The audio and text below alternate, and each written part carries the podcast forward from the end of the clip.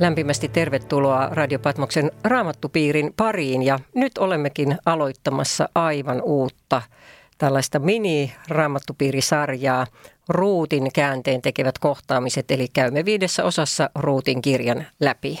Olen Helvi Häskeläinen ja ilo toimi, toivottaa taas piiriläisiä tervetulleeksi. Täällä on tällä kertaa Tarja, Raija-Maria Soili, Erkki ja tietenkin Mailis Natuinen. Tervetuloa teille kaikille. Kiitos. Kiitos. Tämä on yksi niitä raamatun ihanimpia kirjoja ja minä ajattelin, että mitähän kaikkea se Mailis tässä meillä aikoo kysyä, mutta tätähän voi käsitellä hyvin monelta kantilta ja monipuolisia kysymyksiä meillä edessämme onkin, että nyt vaan kipin kapin hakemaan se oma raamattu, jos ei vielä ole käsillä ja avaamaan Ruutin kirjan ensimmäisestä luvusta. Ruut kohtaa rakastavan Anopin. Mailis, olet antanut tälle otsikon. Lähdetään liikkeelle, ole hyvä. Kiitos. Meillä on tänään Ruutin kirja ensimmäisestä luvusta jakeet 1-10. Ja minä luen tämän aluksi kohdan ja sitten me pidämme tässä rukouksen. On menossa tuomarien aika, 1380-1080 ennen Kristusta. Tuolloin Israelin ja Moabin välit olivat huonot kahdesta syystä. Ensinnäkin moabilaiset olivat kieltäneet israelilaisia kulkemasta maansa läpi, kun nämä olivat palaamassa Egyptistä. Toiseksi moabilaiset naiset olivat vietelleet kotiinpaluun viime vaiheessa israelilaisia miehiä seksuaalisiin synteihin ja epäjumalan palvelukseen. Siksi Moabin tyttärillä oli huono maine israelilaisten keskuudessa. Usko toki noilla kahdella kansalla oli erilainen. Moabin pääjumala Kemos vaati ihmisuhreja. Molemmissa maissa puhuttiin tuolloin muinaishebrea. No niin, hiljennymme rukoukseen. Pyydämme sinulta, rakas taivaallinen Isä, että olet mukana tässä Ruutin raamattu piirissä niin, että osaamme keskustella sinun sanastasi, sinun mielesi mukaan. Että näemme, mitä tässä nyt todella lukee ja, ja mitä siinä ei lue ja emme keksi siihen omia selityksiämme, vaan pysymme sinun sanassasi. Pyydämme, että myös tästä Ruutin kirjasta löytäisimme Jeesuksen ja löytäisimme itsemmekin, näkisimme, mikä meidän elämässämme on pielessä, että me tarvitsemme sitten Jeesusta vapahtajaksemme. Tätä me pyydämme Jeesuksen nimessä. Aamen. Aamen. No niin, sitten me otetaan lyhkäisesti näitä kysymyksiä. Että ens, ensimmäiseksi jakeet yksi ja kaksi. Ja tuota, voisitko sinä lukea Soili? Siihen aikaan, kun tuomarit hallitsivat Israelia, tuli kerran nälänhätä maahan. Muuan mies Juudan Betlehemistä muutti silloin vaimonsa ja kahden poikansa kanssa siirtolaiseksi Moabin maahan. Miehen nimi oli Elimelek. Hänen vaimonsa on, oli Noomi. Heidän poikansa olivat nimeltään Mahlon ja Kiljon, ja he olivat efratalaisia Juudan Betlehemistä. He tulivat Moabin maahan ja jäävät sinne asumaan. Kiitos. Ja Betlehemistä Moabin rajalle on satakunta kilometriä, mutta mehän ei tiedä kuinka syvälle siihen maahan tämä perhe muutti. Ja nämä ensimmäiset kysymykset on semmoisia, että me niin kuin kuvittelemme tätä taustaa, että emmehän me nyt voida, voi tietää, menikö se näin, niin vai näin, mutta jos ei taustaa kuvitella, niin nämä ihmiset jäävät vähän niin kuin kiiltokuvamaisiksi. Elimele, Elimelekin perhe oli hyvin voipa, mikä käy ilmi luvun lopusta, ja kuului Juudan heimon johtavaan sukuhaaraan. Kuvitelkaa nelihenkisen perheen elämää Betlehemin pikkukaupungissa ennen nälänhätää.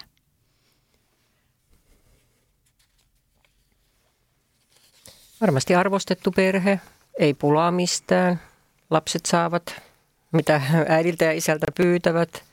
Ei, ei todellakaan ruuasta pulaa, mutta ei mistään muustakaan asiasta. Että varmasti tämmöinen, niin kuin jos ajatellaan, niin oikein hyvinvoiva keskiluokkainen perhe, jota arvostettiin, kunnioitettiin. Niin. Tästä 21 jakeessa niin mainitaan, että se on mun mielestä hyvin saattu, että hyvinvoipa, koska helposti tulee semmoinen tuntu, että se on jotenkin varakkuutta.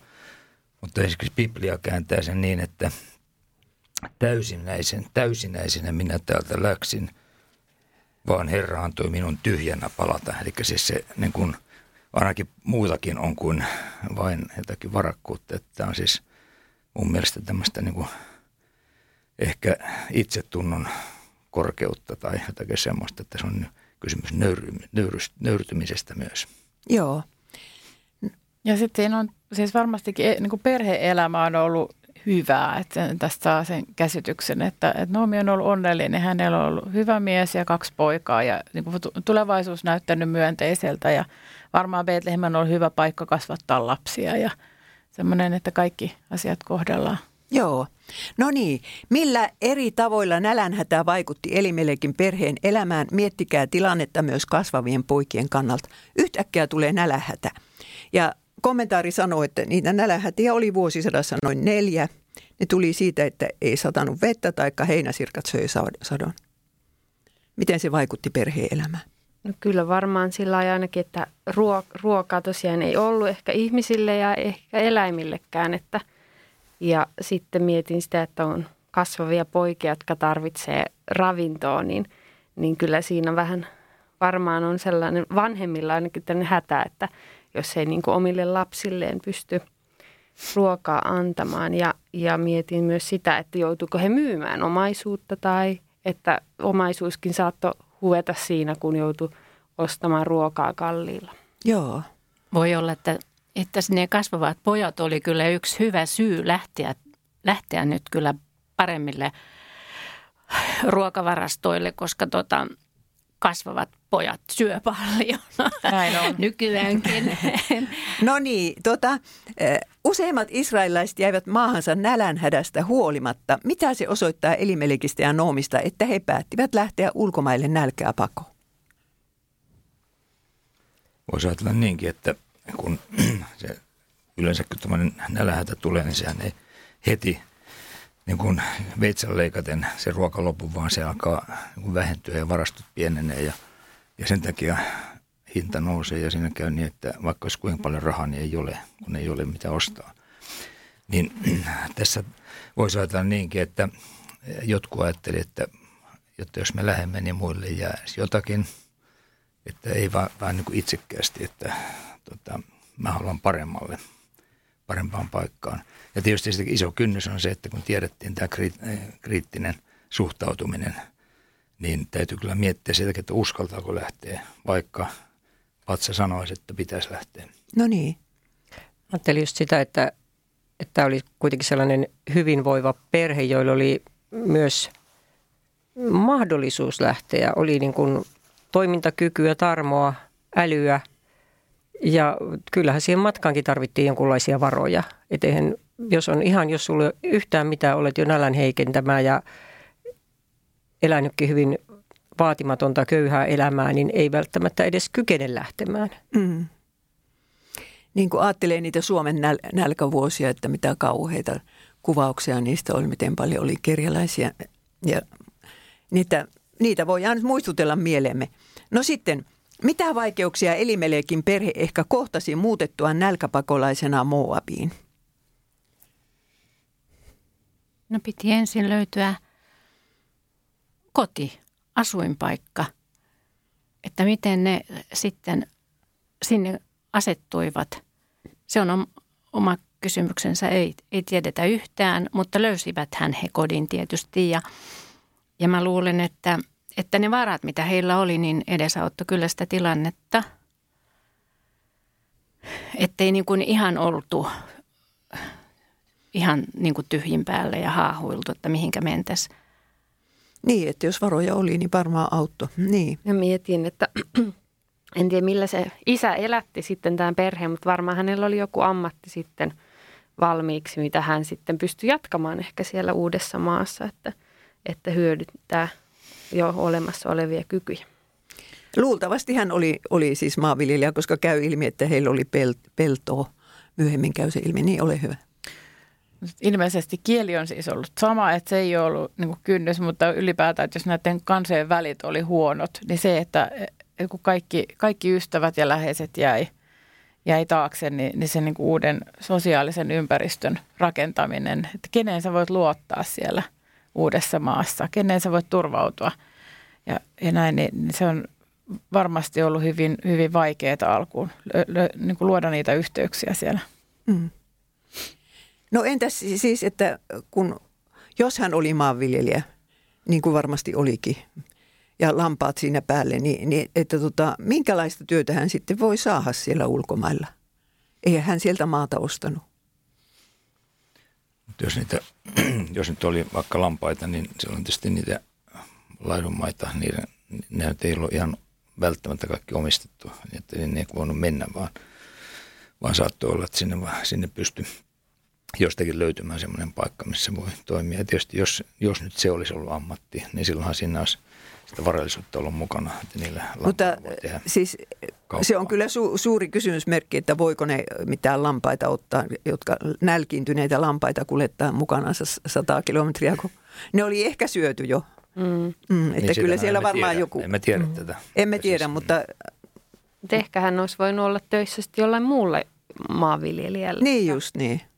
Niin peltotöitä. Joo. Mm. Tai ison tilan, tilanhoitaja. No, no en tiedä, mies. minä en tiedä siis, että... Ottiko kukaan niin? Kun epäluulot kansojen välillä oli niin suuret, että saiko sieltä muuta kuin hanttihommia.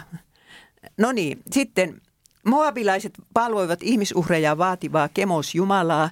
Betlehemiläisperhe palvoi näkymätöntä Herraa ilman mitään kuvia. Millaisia ristiriitoja tämä saattoi aiheuttaa pakolaisperheen ja kantaväestön välille? Tiedä millä tavalla ne ihmisuhrit sitten valittiin, mutta jos nyt ajattelen, että olisin muukalaisena menossa johonkin maahan, missä ihmisuhreja uhrataan Jumalalle, niin hyvänen aika. Totta kai siinä tulisi pelko, että entäs jos ne sieppaa mun lapset. Mm. Siitä kun mitä ensimmäiset kristityt joutuivat kokemaan, kun he palvelivat semmoista Jumalaa, jota, jota ei tunnettu Rooman valtakunnassa, niin sehän oli pelko niille ihmisille, jotka niitä roomalaisia jumalia palvelivat, että jos ei palvella, niin meille käy huonosti. Niin. Ehkä saattoi olla myös se, että jos tänne tulee joku muukalainen, joka ei, ei palvele tätä kemosia, niin se kostaa meille. Eli siinä on tietynlainen paine, että ei saa olla erilainen. Niin varmaan. Ja tuota, muutettavat muuttaen, niin me elämme ihan samanlaista aikaa nyt. Niin teemme. No niin. Kyllä mä mietin, että varmaan niin kuin, jos joutuu näkemään vaikka tällaisia uhraamistilanteita, niin varmaan aika niin kuin hirvittävää seurattavaa on ollut, että varmaan aika niin kuin järkyttäviä tapoja näillä oli sitten. Mutta mehän uuraamme siis tuhansia lapsia ja kymmeniä tuhansia joka ikinen vuosi. Niin teemme, mutta emme näe sitä. Mm. Niin, että siinä on se. Mutta tässä oli, kun, kun heillä oli oma erilainen usko, niin se tiivisti luullakseni sen perheen niin kuin tiiviksi yksi, yksiköksi, tietäen, että he on erilainen perhe ja heillä on erilainen usko ja oma Jumalansa. Niin. Mutta sitten ei ollut niin kuin muita – niin, pojille ei ollut kavereita. Kai niin. niillä nyt piti olla kavereita. Mm. No niin, otetaan tuo jae kolme. Kysymyksiä on paljon, niin minä tässä vähän niin kuin kiihdytän tätä vauhtia. Niin voisitko sinä Tarja lukea? Ja Elimek, Elimelek, Noomin mies, kuoli ja Noomi jäi jälkeen kahden poikansa kanssa. Miettikää eri mahdollisuuksia, mihin Elimelek kuoli suhteellisen nuorella iällä. No tämä on täyttä arvausta. perinnölliseen sairauteen. Mm-hmm. Joo, se tässä herää. Kyllä se ajatus, että onko siinä ollut joku perinnöllinen sairaus näillä. Mm. näillä. Tai sitten tietysti voi erilaiset tulehduksethan on vienyt, vienyt kyllä ennen antibiootteja niin hyvin helposti nuorellakin mm. iällä, että joku, joku haava tullut pellolla jalkaa ja tulehtunut ja siitähän se voi henki jo lähteä. Niin ja kun ajattelette, että jos he olivat kärsineet siitä nälästä – jo jonkun aikaa, niin kyllähän se sekin vaikuttaa sitten. Vastustuskyky oli varmasti heikentynyt. Mä mietin sitä, että saattohan se olla, että siellä Moabissa, Moabissa oli myös jotakin tällaista, no teollisuus nyt on, on ehkä vähän liian, liian tota edistyksellinen sana, mutta kuitenkin jotain, jotain sellaisia hanttihommia, jotka oli vaarallisia. Että niin. saattoi tulla joku, joku onnettomuus, jossa hän sitten putosi kiviin jossain louhoksella niskaan tai – niin. jotain muuta vastaavaa. Tai heille jäänyt ruoka oli laadultansa huonoissa ruokamerkityksessä. Niin. niin. No niin, Noomi oli varmaan rukoillut kiihkeästi Jumalaa miehensä sairastaessa, jos tämä sitten ei kuollut johonkin onnettomuuteen. Mitä hänen jumalasuhteeseensa ehkä vaikutti se, että mies kuitenkin kuoli? No kyllä tässä kun eteenpäin lukee, niin, niin ihan no, Noomi millään tavalla mun mielestä osoita sitä, että hän nyt olisi kääntänyt selkänsä Jumalalle, että tällaisen onnettomuuden hänelle teit. Että kyllä hänellä oli luottamus Jumalaan, että Jumala pitää huolta. Varmaan on ollut paljon sellaisia miksi-kysymyksiä ja, ja ehkä vaikeaa hyväksyä tämä miehen kuolema. Ja nälän hätä oli ensin pohjalla ja sitten vielä tämäkin, että, että kyllä varmasti on paljon kysymyksiä Jumalan puoleen, mutta tosiaan niin uskon, että se usko kuitenkin siellä säilyy pohjalla. Mutta siinä on voinut tulla tämmöisiä syytöksiä itseänsä kohtaan, että koska he ovat lähteneet niin kuin luvatun maan ulkopuolelle ja, ja ovat irrallaan siitä uhriyhteydestä pyhäkköteltasta. Ja, ja, ja tota, näin, että, että on hyvin voinut tulla se kysymys, että tuleeko nämä mun osakseni ja mun perheeni osaksi sen takia, että he ovat lähteneet pois niin kuin Jumalan heille antamasta maasta. Ja varsinkin, jos se on ollut Noomi, joka on niin kuin vauhdittanut sitä lähtöä, koska voisi ajatella, että äidillä on ollut suurempi hätä näistä kasvavista pojista, että, että pojat eivät kuole ja sitten niin kuin Noomin tahdosta on lähdetty liikkeelle. Niin, no tuota, voitteko te, ajatteletteko te niin, että, että siis joku leski ulkomaille, joka joutuu sitten kahden lapsen yksinhuoltajaksi, että se selvii miehensä kuolemasta ilman mitään kriisiä? Ei, totta kai siinä on kriisi, iso kriisihän siinä on. No niin. Kyllä mä pidän todennäköisempänä, että hän on syyttänyt siitä itsensä kuin Jumala. Mm. No, läheisiä ihmisiä kun on seurannut, niin, niin tuota kyllä uskovalle ihmisellekin tulee semmoisia kriisi tai siis sillä tavalla niin kuin kapinoita, että kapina mieltä. Eli siis, että ei, ei, ei tämä oli väärin, tämä on väärin, mutta sitten – se usko tarkoittaa sitä, että vähitellen siihen niin kuin alistuu ja sitten rupeaa näkemään toivoa ja loppujen lopuksi ajattelee, että ehkä se kuitenkin oli kaikki asiat mukaan niin. tai niin hyväksi tai se oli oikein. Tottahan se on, että, että Noomi usko näyttää kyllä vahvalta tässä näillä riveillä, mutta, mutta että onko se mahdollista, että hän olisi Jumalalle yhtä kertaa sanonut, että miksi sä mulle tämän teit? No, no si, siitä Tarja jo puhui äsken. No sitten, ää, millaisia pelkoja risteili ehkä Noomin mielessä, kun hän jäi leskeksi ja yksinhuoltajaksi vieraalla maalla? Siinä ollaan nyt ulkomailla kahden murrosikäisen pojan kanssa. Minkälaisia pelkoja? No miten me selvitään? Mitä tässä, minkälaisia päiviä tässä on tulossa? Ja kuin, min, miten nämä pojat löytää paikkansa elämässä ja, ja ihan toimeentulon huolet kun ei oikein tiedä, että minkä ikäisiä. Jos ne on nyt oli murrosikäisiä, kun, mm, niin tota, semmoisia kysymyksiä. Ja sitten yksinäisyys. Nyt hänellä ei ollut kumppania, puolisoa. Mm-hmm. Toimeentulo huoli varmaan johti semmoisenkin ajatuksen, että pitäisikö ottaa muopilainen mies. Mutta sitten taas tietää, että jos jos sen tekee, niin paluuta kotimaahan on aika vaikea miettiä. Voi olla vaikeuksia, sitten pitäisi jäädä kokonaan tänne, mutta ei ehkä siihenkään ole valmiutta, että mm. ristiriitaista. No niin. Siis sitten nämä pojat joutu viimeistään tässä vaiheessa töihin. Voi olla, että ne on ollut tätä ennenkin. Mutta äh, mit, mitä näihin poikiin ehkä vaikutti siis koko tämä elintason romahdus, että ensin oltiin jo Betlehemissä tultu köyhiksi ja sitten viimeisetkin menee siellä ulkomailla? No ainakin joutui aikuistumaan nopeasti, että ei enää niin kuin voinut sellaista lapsuutta elää, että he joutuivat ottaa vastuuta sitten varmasti perheen toimeentulosta aika isosti. Mm. Varmaan on vaikea ajatella tulevaisuutta, että, että jos normaalisti tuohon aikaan kuitenkin on, ollut, on asuttu tietyllä paikkakunnalla ja, ja on ollut se tietty maapläntti, jos, jota on viljelty, että on ollut aika selkeät sävelet kuitenkin. Toki vuodet on erilaisia näin, mutta että kuitenkin tässä, että missä, missä he tulee asumaan, missä heidän tulevaisuutensa on ja miten he rakentaa omaa identiteettiänsä, minkälaista perhettä ja niin edespäin. isoja kysymyksiä. Niin. Mutta, mutta toisaalta lapset on kyllä semmoisia, että jos nyt on pieniäkin lapsia, että ne niin kuin vain tottuu siihen tilanteeseen, että, että he eivät niin kuin ajattele niin kuin me, että meillä oli ennen hyviä, nyt on huono, vaan siis jos nyt ajattelee omaakin lapsuutta, niin masentavan typerä paikka, tyhjää se on ollut. Mutta siitä huolimatta se oli maailman mahtavaa. Niin, er- Erkki on siis, isä kuoli sodassa. Hänellä on semmoinen lapsuus. No niin, mitä ongelmia yksinhuoltaja äiti joutuu yleensä kohtaamaan kasvattaessaan murrosikäisiä poikiaan? Siis nimenomaan poikiaan. No se miehen malli puuttuu siitä, kuinka äiti sen sitten antaa. Varmasti pojat voi saada huonoja vaikutteita sieltä moabilaisilta miehiltä ja ympäröivästä kulttuurista, että se saattaa helposti viedä mennessään, kun ei ole sitä isää siinä läsnä. Niin.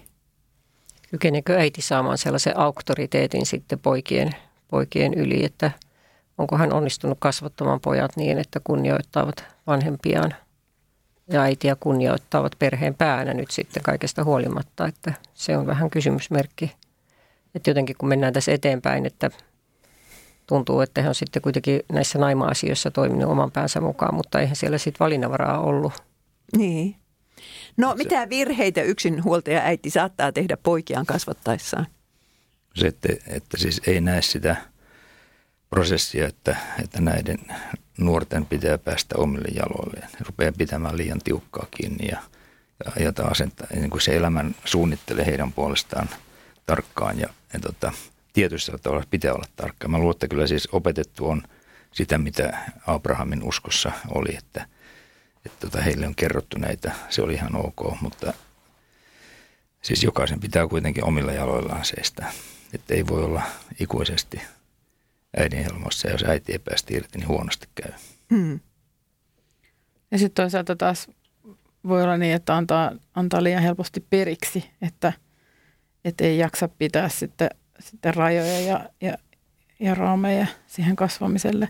Mutta sinänsä, että vaikka ei tekisi varsinaisesti mitään virheitä, niin siinä, että siitä puuttuu se isä, niin, niin kyllähän se on iso puute näiden poikien kasvulle ja, ja ihan niin kuin käytännössä myös tämmöinen niin ammattiin oppiminen, niin sehän tapahtuu käytännössä siellä niin kuin isän opastuksessa, että, että mitkä eväät heillä on sitten oppia, oppia siihen aikuisten maailmaan. Niin. Miten Noomi ehkä huolehti poikiensa uskonnollisesta kasvatuksesta? Ei ollut pyhäkkötelttaa, ei ollut pappeja, leiviläisiä, uhreja eikä mitään. Mitä? Oliko niillä kirjoitukset mukana edes? Tuskin. Ei, ei siihen aikaan ollut kuule. ne oli yhdet kirjoitukset siellä temppelissä ja sillä selvä. Eli Mutta päässä oli tarinoita, niin. päässä oli kertomuksia, päässä oli niitä, jotka, joissa kerrottiin Abrahamista ja kerrottiin Egyptistä ja kerrottiin Eksoduksesta ja – ja niin kuin jokainen, kun on kansakoulussa kuullut näitä, niin muistaa vielä sieltä. Ne tarinat on niin hyviä, että mm. ne jää mieleen. Ja siis se on, ja muutenkin niin raamattuhan opetettiin ulkoa, eikä sitä kirjoja paljon ollut. Mm. Ehkä siellä on käyty Nebovuorella katselemassa luvattuun maahan välillä Moabin puolella. että, että uskoisin, että niin kuin Israelin maa on kuitenkin pysynyt heillä, heillä mielessä, jos käyty näitä kertomuksia läpi ja – tietysti yhteinen rukous on tärkeä. Ehkä he on viettänyt jotain juhlia. En tiedä, että olisiko niissä, niissä ollut sitten mukana. Ja päivittäiset kotihartaudet kunniassa olleet. Niin. Ja varmaan Noomi sitten oli senkin asian rehellisesti sanonut, että miten miten, minkälaisen tuomio Herra on moabilaisista lausunut. Mm. Toi, mitä Erkki sanoi, että ne kertomukset oli päässä, niin nythän mä hokasin, minkä takia ne kertomukset on niin, niin äh, kiehtovia, että ne todellakin jää päähän. Kyllä mäkin muistan kansakoulusta lähtien, kuule kaikki Joosefin unet ja mitä veljekset siitä ajatteli. Siis, äh, siinäkin on suuri viisaus, että tuo, tällä tavalla ne asiat on siirtynyt sukupolvelta toisille. Nimenomaan, ja se on hirvittävä vahinko, jos seuraava sukupolvi ei niitä kuule. No sitten mennään jakeeseen 4a, siis ei edes koko neljää lueta. Raija-Maria, ole hyvä. Pojat ottivat itselleen moabilaiset vaimot. Toisen nimi oli Orpa ja toisen nimi Ruut. Siihen asti, kiitos. Jakeen sanamuodosta voimme päätellä, ettei kysymyksessä ollut järjestetty avioliitto. Miettikää millaisia olivat ne moabilaisperheet, jotka antoivat tyttärensä ulkomaalaisille tyhjätaskuille. Se on kyllä niin kuin vaikea toisaalta. Voisi niin kuvitella tai ajatella, että tytöissä on ollut vähän jotain vikaa, mutta ei ainakaan sitten luonteessa, ainakaan ruutin luonteessa ole mitään vikaa. Niin, no Et to... ei, ei, ei niin kuin, mitään niin kuin Noomilla ja pojilla on ollut tarjottavana sitten tosiaankin sellaista, että tällaisille muukalaisille, jotka vielä toista uskontoa edustaa, niin omat tyttäret annetaan puoliseksi. Tuskin saivat mitään morsiamme hintoja tai en, niin. vaikea kysymys. No, Tuossa alkutekstissä niin. sä sanoit, että moabilaiset naiset olivat vietelleet kotiin paluun viime vaiheessa israelisen miehen, että, että kyllä se naisillakin saattaa olla osuutta asiaan, että ei se niin kuin on niin yksinkertainen vaan, että, että tuota, se on tämä ongelma, vaan miehet ja naiset, nuoret ihmiset, niin tiedämme sen, että tota, syntyy vaikka minkämoisia rajoja ja vaatimuksia, niin mennään niiden ylitse. Niin, no. Ja mä mietin Tarja. sellaista, että voihan olla, että nämä perheet olivat vaikka köyhiä ja jos on naimattomia tyttäriä ja niiden elättäminen maksaa, niin sehän voi olla helpompi antaa nyt joku, kuka vaan nyt tavallaan ottaa, jos on nyt vähän kunniallinen perhe, niin tota pääsee niistä sinänsä ero, eroon tavallaan, että joku muu elättää ne sitten. Niin, joo. Ja onhan nämä voinut olla niin kuin ahkeria, nämä, nämä tota, Noomin pojat, että, että on se voinut olla, että heidät on havaittu niin kuin vastuullisiksi ja ahkeriksi ja luotettaviksi. Ne tytöt, takia, ei kun, ei kun siis ne pojat, pojat niin, juu, Sen takia on haluttu antaa heille, heille tyttäret vaimokset, on ajatellut, että kyllä he pärjää. No niin, ja sitten multa meni kauan ennen kuin minä hoksasin, että jakeessa kahdeksan Noomi puhuu vaan Orpa ja Ruuti äidistä. Isästä ei puhuta mitään. Joten mahdollista on, että nämä olikin siis yksinhuoltajien tyttöjä. Niin minkälaista heidän elämänsä oli ollut, jos he olivat olleet niin kuin Moabissa yksinhuoltajien lapsia, nämä Orpa ja Ruut? Riippuu tietysti vähän, miten paljon lapsia perheessä on ollut, mutta ehkä heistäkin on kasvanut ahkeria ja vastuuntuntoisia, että jos he on joutunut tekemään paljon töitä ja ottamaan myös vastuuta, ovat vaikka omien perheittensä esikoisia ja on pitänyt äidin rinnalla sitten olla, olla huolehtimassa pienemmistä sisaruksista ja perheestä, työtelijäitä. Niin, ja vaikka, vaikka pellollakin töissä, mm. niin. Ja ehkä he on siellä pellolla tavannutkin peltotöissä ja rakastuneet nuoret toisiinsa, niin kuin Erkki sanoi. Ja siitä sitten alkoi tämä. Ja tietysti äiditkin, jos on vaikka kaksi yksinhuoltaja äitiä, niin huolimatta siitä erosta, mitä on kansankeskuudessa uskonnossa, niin tämä on sitten yhdistänyt äitejä. No niin. Niitä isät voivat olla myös niiden lampaiden kanssa jossakin kaukana, että ne tietää, että sinne ei pidä lähteä, että menkää kotiin äidin luo.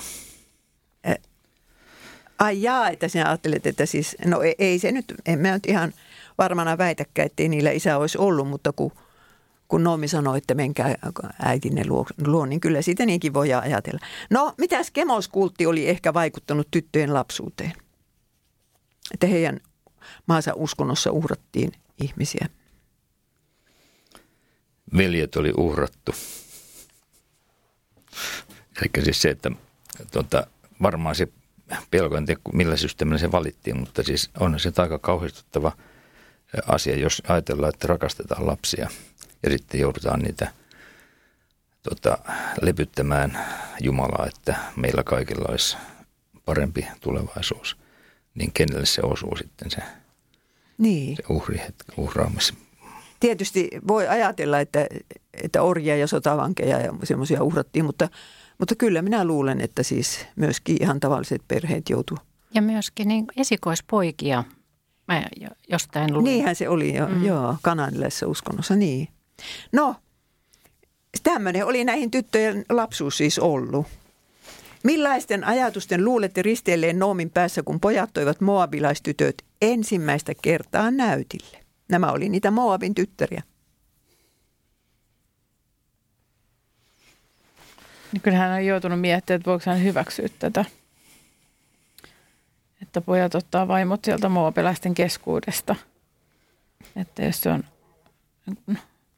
lain, siis Mooseksen lain vastaista to, toimintaa, niin, niin, niin tota, että on, voiko sillä olla siunausta sillä tai, tai niillä liitoilla. Ja sitten molemmat pojat vielä, että, että mitä, mitä pahaa siitä tulee hänen elämänsä ja näiden poikien elämään. Jos ajattelisi, että, että tässä ei ole lopullisesti tultu toiseen maahan, vaan, vaan vain joksikin aikaa, niin miten sitten paluu onnistuisi? Kuinka tässä kävisi sitten näiden poikien kanssa? Otettaisiko heidät vastaan takaisin?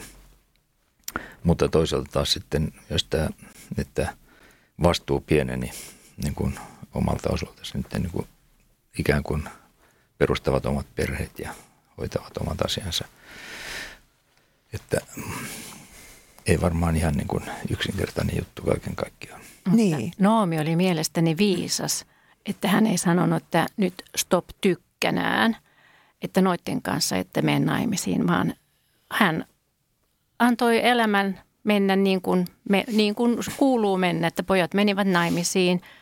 Ja, ja mä luulen, että Ruut itse tykönänsä rukoili siunausta pojille ja heidän avioliitoilleen. Noomi siis? Niin, Noomi. Niin, niin varmasti tekijä. Että mitä hän sydämessä ajatteli, emme tiedä, mutta jos hän olisi sen sanan niille pojille sanonut, että älkää ihmeessä. Tai et, jos ne olisi tytöt olisi sen kuullut, niin ne ei olisi ikinä sitä unohtunut. Näin hyviä välejä ei olisi tullut mm. siinä tapauksessa. No niin. Tota, Anopin ja Minian suhde on kaikissa kulttuureissa yleensä aika vaikea. Ei aina, mutta aika usein kumminkin. Mikä on suurin virhe, jonka Anoppi voi tehdä? No ehkä se, että ei päästä irti sillä tavalla niin kuin omasta pojastansa, että, että ei anna sille Minialle tilaa, vaan, vaan pyrkii niin kuin määräämään kaiken niin kuin sivusta, sivusta käsin siinä uudessa perheessä. Puhumattakaan, että, että tos, todellakaan ei hyväksy sitä poikansa valittaa, vaan löytää siitä miniästä vian jos toisenkin. Hmm. Ja jos yrittää tulla jotenkin sen pojan ja, ja, ja tota, hänen vaimonsa väliin, että yrittää jotenkin kääntää vaikka sitä poikaa sitä vaimoa vastaan, että yrittää niin kuin siihen – niin, montako kertaa semmoinen ristiriitatilanne on ollut, etenkin kun asutaan saman katon alla. Että Anopi sanoo yhtä ja sanoo toista ja kummanko valitset? Nyt on miehen valittava tässä. no se niin. selvä valinta. Siis miehen puolesta se pitää olla selvä valinta. Jos se on epäselvä, niin silloin käy huonosti. Näin se on. Mutta kyllä se aika monen kohdalla kuitenkin on vähän epäselvä ollut. Mm. Et, etenkin tämmöisessä tapauksessa, että äiti on se yksi huoltaja, josta ollaan jollain lailla oltu hirveän riippuvaisia. No sitten, mulla olisi kyllä kysymys, mikä on se suurin virhe, minkä Minia voi tehdä, mutta nyt aika on vähän, että nopeasti nyt. mikä on suuri virhe, jonka, suurin virhe, jonka Minia voi tehdä? On ylpeä, vaativa, esittää omia juttuja eikä suostu mihinkään, ei suostu yhtään antamaan periksi mistään, ei sopeudu mihinkään. Eli nöyryys puuttuu. Mm. Eikä kunnioita anoppiaan. Puuttuu myös kunnioitus. Mm. Voi kun minä Japanissa näin ehkä erinäisen tilanteen, missä Anoppi oli ollut ilkeä ensin ja kun se makasi sitten siellä sängyssä vanhuven päivinänsä, niin sitten oli Minia puolestaan ilkeä. Makso potut pottuina. No niin, Noomi ja hänen miniänsä kuuluivat eri kulttuureihin, mutta nyt he asuivat saman katon alla ja hääräsivät samassa keittiössä.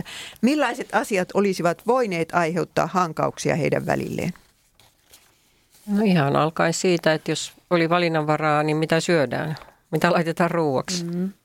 Millä, missä järjestyksessä kotityöt tehdään, millä tavalla ne tehdään? Ja... Ihmisillä on erilaisia tapoja toimia. Ne voi yllättäen aiheuttaakin paljonkin sellaisia ristiriitoja, että miten tehdään, että onko tämä se oikea tapa vai tämä se oikea tapa. Niin vaikeampi on niin keksiä niitä asioita, jotka ei aiheuttaisi hankausta. ruoan maustaminen. Ei suolaa, kyllä suolaa. Ja näin meillä on aina tehty ennenkin. Niin. Ja etkö sä nyt osaa noita nurkkia siivota? Ja sitten vielä eri uskonto. Niin sano muuta. Mm-hmm. Niin. Ja se on voinut vaikuttaa näihin ruokavaliokysymyksiin, että, että, että jos on noudattanut näitä juutalaisia tai Israelin näitä ruokasäädöksiä, niin mm. niin siinäkin on oma. Ihan totta, ei sikaa saa syödä. Niin. niin. Ja kaikki nämä kosher, tai siis nämä maitoasiat ja muut. Myöhemmin käy ilmi, että Noomin miniat rakastivat Anoppiaan suuresti. Kenen ansio oli mielestään, mielestäni suurempi Anopin vai miniötte? Kuka tässä oli viisas? Anoppi. Niin mäkin sanoisin Anoppi. Kannatetaan. Joo, varmasti niin kuin enimmäkseen, mutta kyllä varmaan siinä on sitten näillä miniöilläkin ollut oma osuutensa, että se, se suhde on toiminut. Kyllä he varmaan on ollut kaunis luonteisia tyttöjä. Niin Kauni, kauniisti kasvatettuja, niin kuin aikaisemmin oli puhe, niin jos olet vaikka yksinhuoltajan, niin ovat niin kuin tottuneet kunnioittamaan äitiä ja tekemään äidin rinnalla, niin nyt äiti vaihtuu Anoppiin. Nyt kunnioitetaan Anoppia ja tehdään Anopin rinnalla asioita niin kuin Anoppi haluaa. Ja... Niin. Vaikka Anoppi on rutiköyhä ulkomaalainen, jota kohtaan tunnetaan ennakkoluuloja. Mm. No sitten otetaan tuo jae 4b. Erkki lue sinä neljännen jakeen loppu. Ja asuivat siellä noin kymmenen vuotta. No niin. Ja äh, hetkinen, ei kun on siinä viiski, lue vielä viisi. Ja myös nuo molemmat, Mahlon ja Kiljon, kuolivat niin, että vaimo jäi yksin jälkeen kahdesta pojastaan ja miehestään. Tuo oli varmaan Biblian käännös. Edellisen version. Ai jaa, joo. Ja siis vuoden 1992 käännöksestä saa sen kuvan, että Mahlon ja Kiljon kuolivat samana vuonna. Niin ajatelkaapas nyt tätä ruuttia, ei kun tätä noomia. Ensin se menettää varansa, sitten se menettää maansa, sitten se menettää miehensä ja nyt se menettää poikansa, kun ei ole yhtään ainutta lastenlasta vielä olemassa. Noomin pojat olivat kuollessaan vähän yli parikymppisiä. Miettikää eri mahdollisuuksia, mihin nämä nuorukaiset kuolivat. Mutta kun me se jo mietittiin äh, Elimelenkin kohdalla, niin hypätään yli. Ne on samat syyt. Mulla no. syttyy yksi asia tässä. Kymmenen vuotta ovat ollut ilmeisesti myös sitten naimisissa, eikä ole tullut lapsia. No niin, ei, kun ei, ei kymmenen vuotta olivat yhdessä Aa. Moabissa. No niin, mä jo ajattelin, että jos ne on näin kauan ollut naimisissa eikä tule lapsia, että oliko tässä suvussa sitten todellakin joku perinnöllinen sairaus? Eh, minä oletan, että ne pojat oli jotain 15, kun Mentiin tultiin niin. ja Aa, 25, mm. kun, sitten kun he olisivat olleet, jos olisivat ollut hengissä, kun lähettiin. Joo. Eh, mitä naapurit ajattelivat poikien kuolemasta? Siis naapurit seuraa tätä ulkomaalaista perhettä. Ja nyt kuolee ne pojat. Mitä naapurit ajattelee? Kyllä varmaan käy mielessä, että, että, kun, että tämä on tällainen Jumalien rangaistus heille, kun he ei uhraa, uhraa lapsia esimerkiksi näille epäjumalalle. Että pitävät varmasti tällaista niin kuin hyvin epäonnisena ja ehkä, että Jumala on heille vihainen. Nyt jonkinlainen kirous on kyseessä, että on se sitten tämä kemos, joka – joka heille kostaa, tai sitten, sitten tämä heidän oma herra sitä kautta, että he ovat lähteneet pois omasta maastansa. Niin. Ehdottomasti pakanat ajattelee just noin, että siinä on kirous. Ö, ö, mitä Noomi ehkä sanoi Jumalalleen poikiensa hautajaispäivänä? Huokasi ilman sanoja. Niin, sama mielessä, että onko pystynyt sanomaan yhtään mitään. No mitä hän sitten ajatteli? Tämäkin vielä. Mm. Niin kyllä, hän varmaan ihmetteli sitä, että miksi. Vaikka sanotaan, että sitä kysymystä ei pitäisi Jumalalle esittää. Mutta ajattelematta ainakaan ei voi olla. No Job esitti kyllä Jumalalle montakin miksi-kysymystä, eikä Jumala häntä sitä yhtään tuominut. Niin, sitten mä ajattelin, että ehkä tuossa vaiheessa vielä, että jos ne on niin kuin hyvin samaan aikaan kuollut nämä molemmat pojat ja, ja näin, niin, niin tota, että kyllä siinä on ensin, ensin aina tämä vaihe, jolloin ei meinaa tajuta. Että voi olla, että hautajaispäivänä vielä, vielä niin kuin on, että onko tämä totta. Niin voiko tämä olla totta, voiko tämä tapahtua minulle. Ja sitten ehkä myöhemmin vasta tulee, että miksi kysymysten aika. Pakanat yleensä uskovat, että onnettomuudet ovat aina jonkun syytä. Miten Orpa ja Ruut ehkä menetyksensä suhtautuivat? jos heille oli kerrottu Aademista ja Eevasta ja paratiisista ja sieltä lähtemisestä, niin heillä on ainakin yksi ylimääräinen uusi näkökulma siihen, että kuolema ei ole siis niin Jumalan rangaistus, vaan se on synnin rangaistus. Siitä se tulee. Mm-hmm. Se ehkä riippuu just, että miten he on, että tuntevatko he minkä verran Jumalaa jo tuossa vaiheessa. Että onko siinä ollut tämmöistä pohdintaa, että onko tämä nyt tosiaan kevosin kosto heille tai näin. Että, niin. Niin, että sitten kohta, kun ollaan täältä lähössä, niin, niin tuota, Ruut sanoi, että sinun Jumalasi on minun Jumalani. Että kyllähän jotakin Herrasta tietää, mutta miten paljon sitähän me emme ymmärrä. Mutta siis ajatelkaa nyt näitä miniöitä.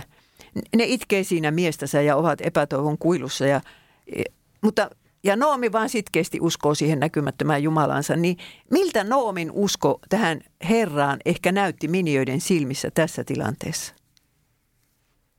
Turvalliselta. Turvalliselta. Mm. Ja toisaalta... Oli kuitenkin joku paikka, joku ankkuri, että ei ollut täydellistä toivottomuutta. Niin. Niin, että näyttääkö tämä siltä, että ö, Noomi ei ole romahtanut sillä tavalla, että nämä, nämä nuoret naiset tosiaan saattoivat ajatella ja ihmetellä sitä, että mikä pitää tuon Noomin pystyssä. Niin. Varmaan siinä on ollut jotain sellaista, siinä millä tavalla Noomi on ottanut vastaan nämä Jumalan kädestä nämä nämä kamalat menetykset, että se on puhutellut näitä miniöitä. Niin. Tätä, niin, taatusti Noomi, Noomi itki hirveästi, sitä mä epäile yhtään, mutta, mutta totta on tuo, mitä te olette nyt sanoneet. Joku semmoinen perusluottamus tästä Noomista on varmasti heijastunut, vaikka hän on saattanut niitä miksi-kysymyksiä esittää ja myös Orpan ja Ruutin kuulen, tai totta kai he ovat yhdessä keskustelleet asioista, niin ehkä sieltä kuitenkin on tullut myös sanoillakin se, että kuitenkin minä luotan Jumalaan, että Jumalan kädestä otetaan niin hyvä kuin pahaa. Jotenkin se Noomi on kuitenkin uskollinen tälle niin kuin omalle Jumalalleen, että ei ole sillä niin kuin tavallaan hylkää Jumalaa, koska tulee vaikeuksia, vaan että pysyy siinä, vaikka ei ymmärrä. Näin. No sitten jakeet 6-9a. Ole hyvä Helvi. Silloin hän nousi miniöineen palataksensa takaisin Moabin maasta, sillä hän oli kuullut Moabin maassa, että Herra oli pitänyt kansastansa huolen ja antanut sille leipää. Niin hän lähti yhdessä molempien miniäinsä kanssa siitä paikasta, jossa oli oleskellut, ja heidän tietä käydessään matkalla Juudan maahan sanoi Noomi molemmille miniöillensä, menkää, palatkaa kumpikin äitinne kotiin – Herra tehköön teille laupeuden, niin kuin te olette vainajille ja minulle tehneet. Herra suokoon, että saisitte turvan kumpikin miehenne kodissa. Kiitos. Jakeessa kahdeksan käytetään alkukielen sana, lau, alkukielessä tätä sanaa laupeus, joka tarkoittaa rakkautta ja uskollisuutta. Että Noomi puhuu tässä Jumalan rakkaudesta – kaiken koettuaan. No, miettikää eri syitä, miksi Noomi tahtoi ensin ottaa miniat lähtiessään takaisin kotimaahansa, mutta kesken kaiken päätti lähettää heidät takaisin kotiin. No ne miniat oli tavallaan hänen perhettään sillä hetkellä ja perhe lähtee sitten yhdessä sinne kotimaahan, kotimaahan takaisin, kun tulee mahdollisuus. Ja on siinä myös sitten se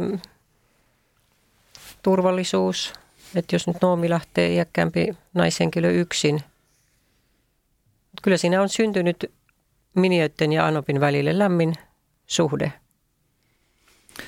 Jos sitä, mitä Soili sä muutama kerran sanonut, että tämä oma niin kuin, luvattu maa ja, ja Jumalan kansa ja sitten tämä vierä, että mulle tulee mieleen siis tässä, miksi tämä yleensä tämä kertomus, joka sinänsä voi olla missä tahansa kirja, kirjassa, miksi se on tässä raamatussa. Se täytyy joku syvempi merkitys kuin vaan pelkästään tämän ihmissuhdedraama. draama ja tulee mieleen näistä, tästä, kun puhutaan, että oli täysi ja tyhjä, eikä oli niin kuin, kaikki oli, mutta sitten tämä nöyrtymistä tapahtuu. Että tähän tulee tämä tuhlaajapoikakertomus aika lähelle tätä.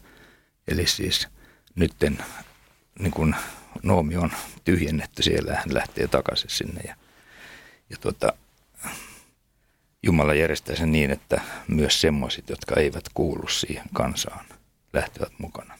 Niin. Ja mikä suhtautuminen sitten, se myöhemmin nähdään, miten, miten siinä käy.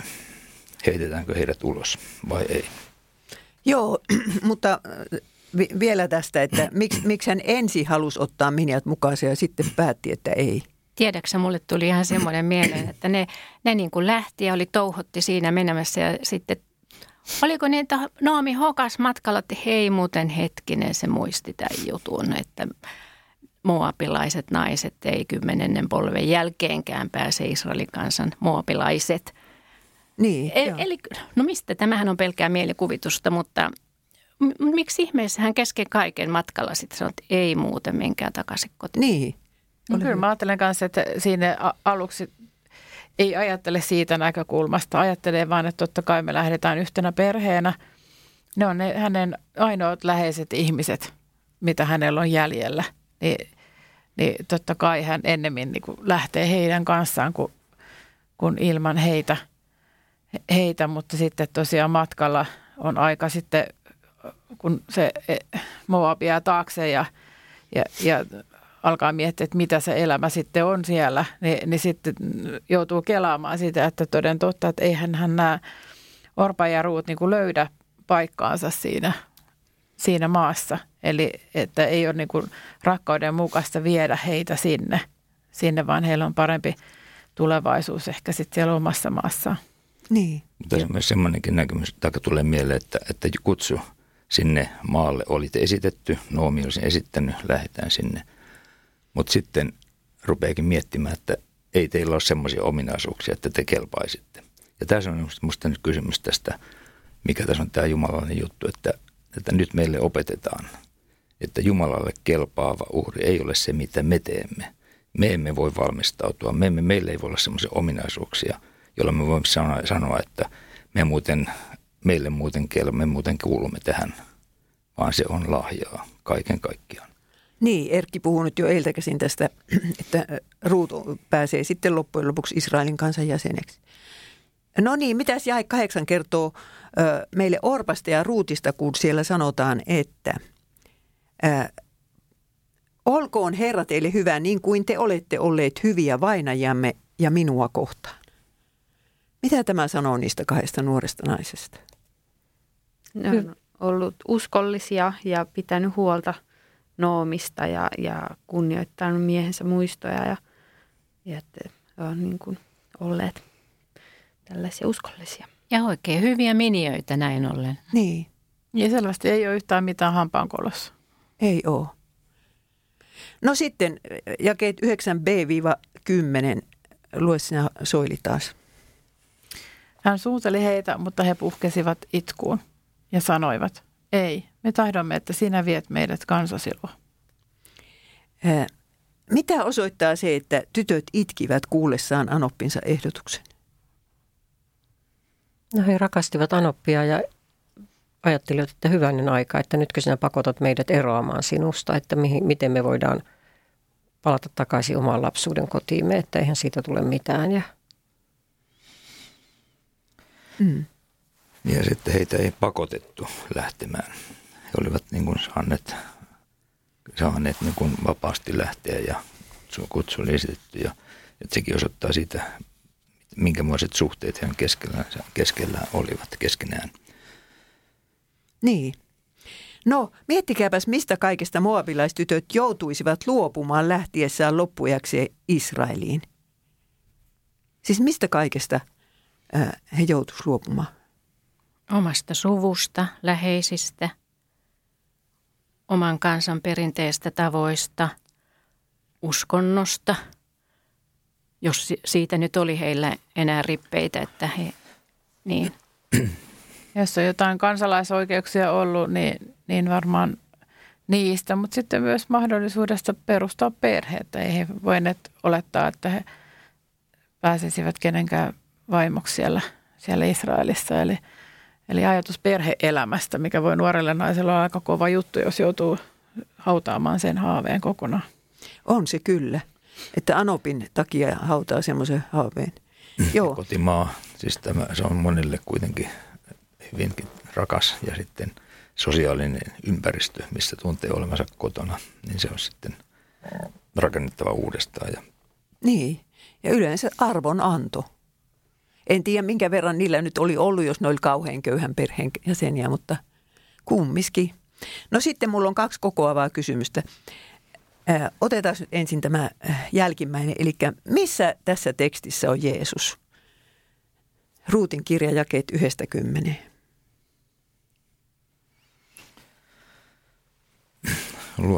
Tämä, mistä tulivat. Se on se valtakunta, jonka nyt ollaan suhteessa koko ajan. Vaikka ollaan pois, ollaan lähdetty rikkaana, mahtavana ja sitten nöyryttyä palataan takaisin ja kutsuun ja saa tulla takaisin.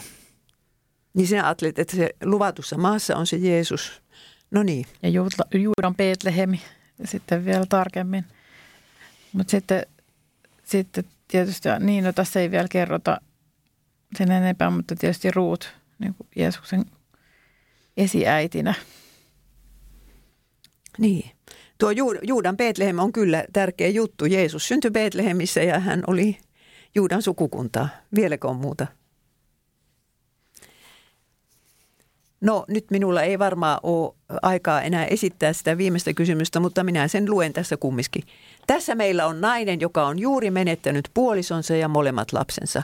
Minkä vaikutelman saatte Noomin uskosta ja hänen surutyöstään tämän tekstin kautta? Mutta me voidaan puhua siitä seuraavalla kerralla. Ja sitten tämä loppulause vielä.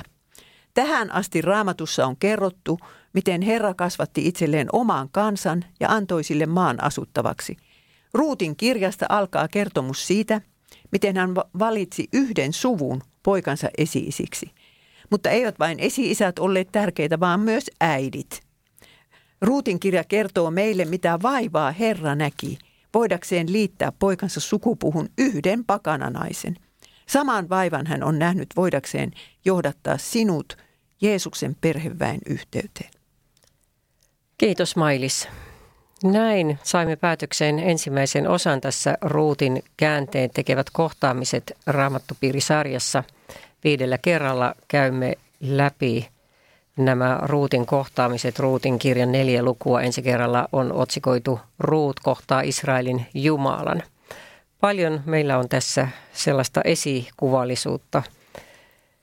Ihanaa tekstiä tämä on tämä Ruutin kirja. Tulkahan taas viikon kuluttua raamatuilla varustettuina mukaan ja kiitos tällä kertaa Soili, Tarja, Raija, Maria, Erkki, Mailis. Minä olen Helviä.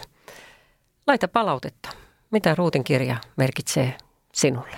Mukava olisi kuulla aatoksiasi. Siihen saakka. Hei hei.